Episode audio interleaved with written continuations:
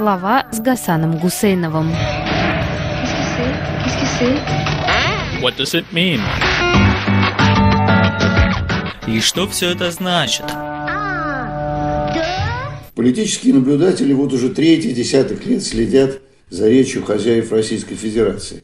А время от времени обнаруживают, что снова взялись российские власти непосредственно за тот язык, на котором все эти годы пекут свои законы и приказы. Вот и сейчас, в декабре 22 года, уже почти год сжигая и бомбя Украину, путинские люди никак не могут найти в русском политическом языке надежное и однозначное обоснование необходимости этой войны. Сначала никто не мог выговорить денацификация и демилитаризация. А ведь как-то надо объяснить народу-языкотворцу свои пожелания. А и даже произнести эти слова не могут с первого раза вернейшие из верных. Найден вроде бы безупречный повод. Соседний народ оказался во власти наркоманов, потому и сопротивляется так ловко. Стреляешь ракетами, водишь танки. Твои приказы ясные, жестокие, твои подчиненные пытают, режут, грабят, жгут, но это не помогает. А вот соседям, нацистам и наркоманам начинают помогать. Вся Европа, Северная Америка и Австралия. Ты должен быстро найти новые объяснения для провалов первых месяцев войны для внушения подданным необходимости продолжения этой бойни. Мы воюем не за денацификацию и демилитаризацию Украины – мы воюем не с горсткой наркоманов и нацистов, захвативших власть в Украине, а мы воюем теперь со всем миром. Особенно с англосаксами проклятыми, которые злонамеренно втянули нас в эту войну. По сути, заставили нас вторгнуться на свою же, по сути-то дело, территорию. А вторглись мы туда, чтобы захватить покорную часть местного населения, а земли его южные, теплые, забрать себе. Потому что они первые начали. Тут-то и выясняется, что вот под эти новые свежие идеи не подвезли идеологического обоснования. Нет новых слов, а нужен надежный новый идеологический словарь. И вот он найден в Ленинграде, в Санкт-Петербурге, в городе на Неве. Как морковку в голову снеговику этот новый словарик вонзили в пустые снежные головы ленинградского губернатора и главы «Газпрома». Пройдет неделя-другая, эти слова придется выучить, если не всем пропагандистам, новорусского мира, то историком последних лет Российской империи. Удивительно, что гальванизированный эпитет «многонародный» до сих пор не вошел еще в большой политический дискурс, нарратив и лексикон текущей путинской вертикали. Сегодня мы в Петровской кунсткамере открываем новую постоянную действующую экспозицию «Имперский зал. Многонародная Россия». Это очень символично, потому что сегодня – 2 ноября 2022 года, ровно 301 год со дня провозглашения России империей. Имперская идея Петра – это идея единения народов России, это идея достижения великих целей существования нашей страны. Это сильная, это единая, это современная Россия. Так говорит Алексей Миллер. Всю жизнь Петра, вся его деятельность, все его подвиги и поступки были посвящены только этой идее создать из России мощную непоколебимую империю. И он достиг этой цели при своей жизни, выиграв Северную войну, обеспечив выход к морю России, одержав самую славную российскую военную победу в XVIII веке – победу в Полтавской битве. Империя – это армия, это флот, это промышленность. Наука – это кунсткамера. И Кунсткамера – это часть имперской идеи Петра как единой многонародной России.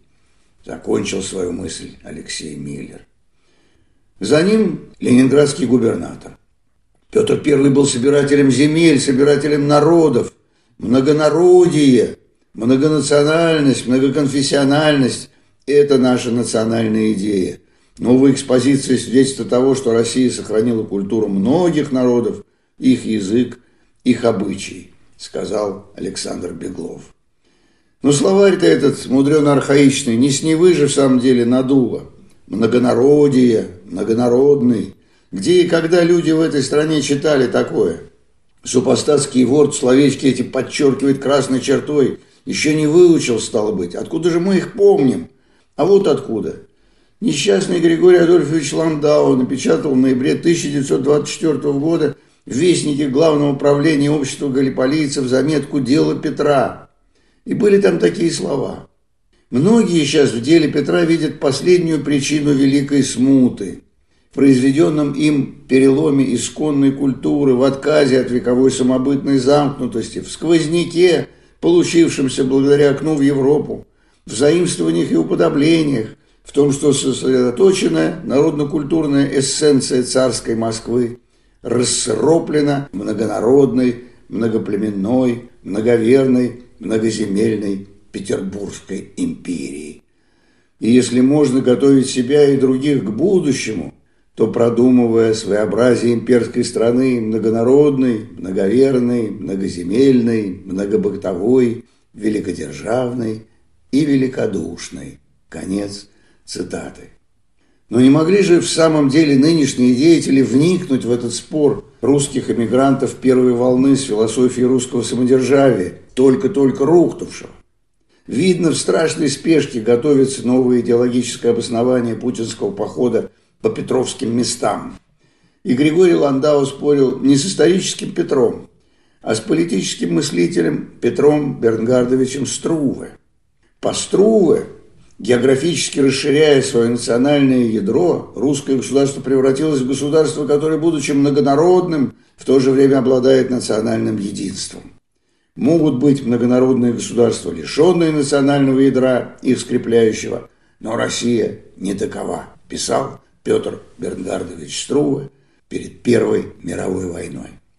Струве называет такие многонародные государства, как Швейцария, Австро-Венгрия или Османская империя – лишенными такого национального ядра, как у России. Только наличность национального ядра в многонародном целом обусловливает одну характерную для подлинных империй черту – их способность и волю к расширению. Кто решился на гальванизацию последних телодвижений Российской империи перед Первой мировой войной и гибелью этой империи, мы, возможно, никогда не узнаем. Словечко «многонародный» выдает поспешность текущих российских властей, которым надо было подверстать под новую мировую войну готовое обоснование. И вот они напали на золотую жилу. В 1914 году Струве опубликовал в русской мысли памфлет «Великая Россия и Святая Русь». В этом памфлете Струве благословлял последнюю империю на мировую войну именно аргументом многонародности, но цельности. Великая Россия есть факт, но не только факт.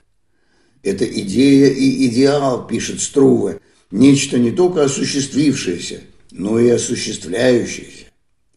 Война 14 года призвана довести до конца внешнее расширение Российской империи, осуществив ее имперские задачи и ее славянское призвание. Прежде всего, пишет Струве, Россия должна воссоединить и объединить с империей все части русского народа. Отсюда вытекает историческая неизбежность присоединения к империи русской Галичины. Такое присоединение необходимо, как это, к сожалению, с полной ясностью обнаружилось именно в связи с этой войной. Необходимо и для внутреннего оздоровления России, ибо австрийское бытие малорусского племени породило и питало у нас уродливый так называемый украинский вопрос. Во-вторых, говорит Струве, Россия призвана в том или другом объеме возродить Польшу, как единый национальный организм. Задача теперь ясна одинаковой для русского правительства и для русского общества.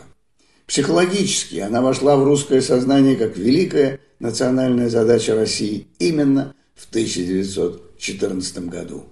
Наконец, Россия должна подчинить своему контролю или иначе влиянию и власти проливы, то есть выход из Черного моря в Средиземное.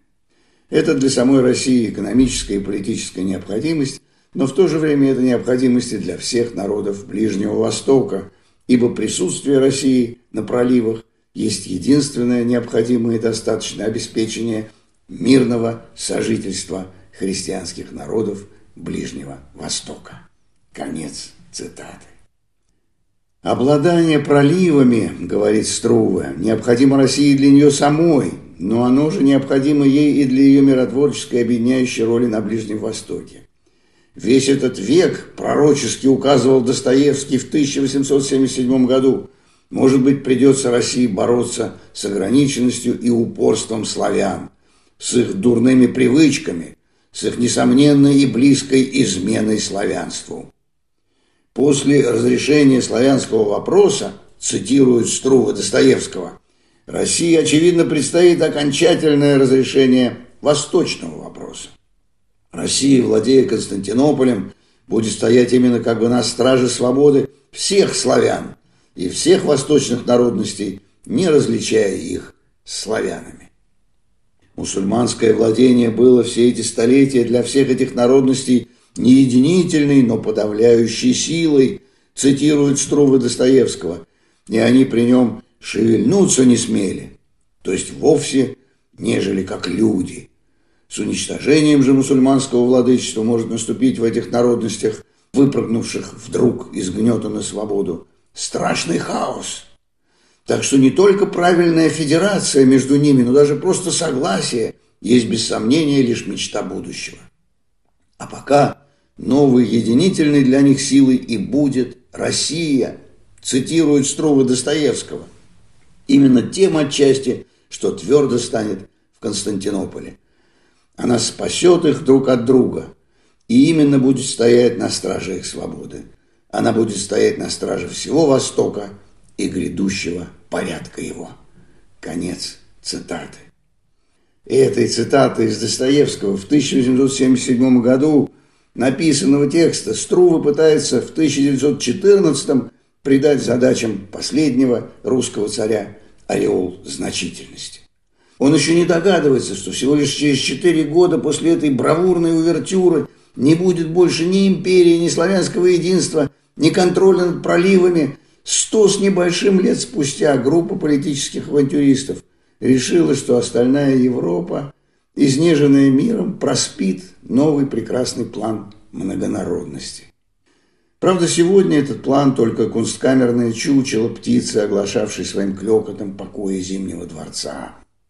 Что неудобосказуемое слово «многонародный», украденное из чужих политических могил, и совсем нелепое многонародие повторяют друг за другом новые благородия губернатор Беглов и газоаппаратчик Миллер, придает новому витку путинского наступления на Украину – еще более карикатурные, но и более страшные черты.